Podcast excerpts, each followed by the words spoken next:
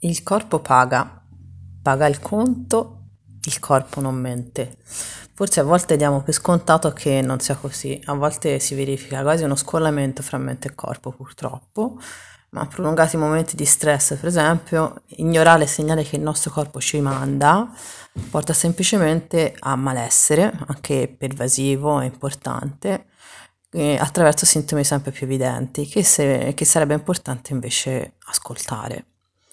Allora, se capiti qui per caso, ti ricordo che questo, uh, è, questa è una serie sull'avvento della meraviglia, ovvero una mia piccola grande sfida di 24 brevi puntate, il cui filo conduttore è riscoprire Natale con gli occhi della tua bambina anteriore, ovvero con gioia, gratitudine e meraviglia.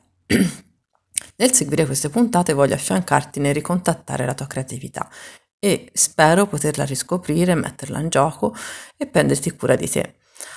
Allora, tu che rapporto hai con il tuo corpo? Lo ignori o lo ascolti con cura? A volte quando parlo di arteterapia mi rendo conto che alcune pe- persone rimangono sorprese che prenda in considerazione la meditazione e il rilassamento, il corpo in generale.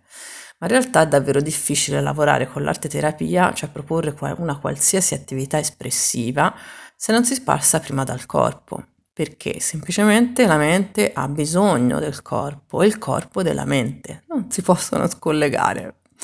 Se si scollegano eh, si, va, si cade nel malessere chiaramente. Se proponessi su due piedi una qualsiasi attività di arte terapia espressiva, eh, che può essere una scrittura, il collage, colori, senza un momento di rilassamento, troverei dall'altra parte solo frustrazione e stress perché la mente va abituata alla creatività, alla concentrazione e alla calma. Questo è importantissimo, non siamo macchine, non siamo robot, ricordiamocelo. Unendo il tema del corpo con questo periodo prenatalizio, voglio chiederti come senti il tuo corpo in questi giorni. Hm? Cosa potresti fare per lui? Un abbraccio? Un autoabbraccio? Un massaggio? Un massaggio fai da te? Chiudere gli occhi e ascoltare semplicemente il tuo respiro? Basta poco, davvero una passeggiata, una piccola cosa che ti faccia entrare in contatto con il tuo corpo, come, chiedergli come sta. Hm? Ehm, poni attenzione, questo serve per cosa? Per porre attenzione al tuo corpo. Quindi ti chiedo di farmi questa promessa, di porgli attenzione e farmi sapere se vuoi come sta.